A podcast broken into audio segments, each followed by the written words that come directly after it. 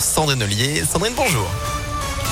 Bonjour Antonin, bonjour à tous. À la une, l'heure des explications pour Nordal Lelandais au dixième jour de son procès devant les assises de l'Isère. L'ancien maître chien doit être interrogé aujourd'hui sur les circonstances de la mort de la petite Maïlis en août 2017 lors d'un mariage à Pont de Beauvoisin. Hier, ce sont les experts qui se sont succédés à la barre, expliquant notamment que la fillette n'était certainement pas morte sur le coup. Impossible en revanche, selon un médecin légiste, de savoir si Maïlis a été victime d'agression sexuelle compte tenu de l'état très dégradé du corps lorsqu'il a été retrouvé six mois après les faits. Le convoi de la liberté a fait escale à Lyon. Ils ont passé la nuit sur le parking de Saint-Priest, porte des Alpes, et sont repartis vers 8 heures, direction Paris puis Bruxelles. Laurent Gobi fait euh, partie des coordinateurs de ce convoi pour notre région. C'est un ambulancier qui a été licencié après avoir refusé le vaccin contre le Covid et le pass. Dans ce convoi, dont des, donc des anti-vax et des anti-pass, mais pas seulement. C'est surtout un agrégat de personnes euh, qui ont des revendications, qu'elles se rejoignent ou qu'elles soient individuelles, euh, la revendication contre le pass vaccinal, la revendication contre la loi, euh, des revendications pour défendre la liberté, comme je le fais.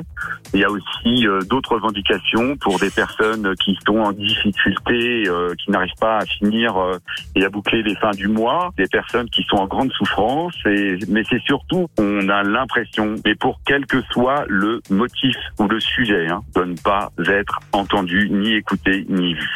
Le convoi de la liberté devrait rallier l'île de France ce soir. Les organisateurs souhaitent ensuite se rendre à Bruxelles pour une convergence européenne lundi malgré l'interdiction du convoi par les autorités belges.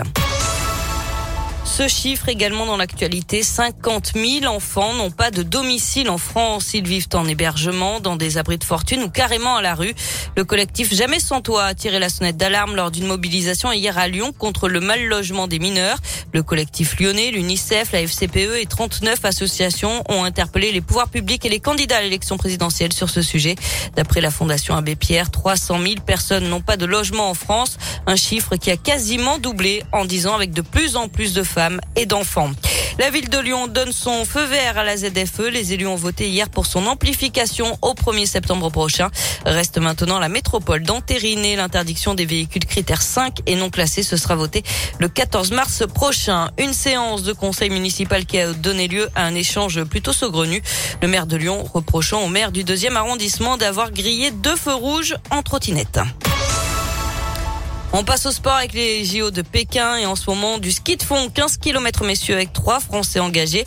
Grosse chance de médaille aussi en biathlon avec le sprint féminin. Ça, ce sera à partir de 10 heures. Et puis à midi et quart, le short track, le patinage de vitesse avec deux chances de médaille. Euh, Quentin euh, Fercoq et euh, Sébastien Lepape. Et puis il y a du basket de l'Euroleague ce soir. L'Asvel reçoit le Panathinaikos. C'est à 20h. Merci beaucoup.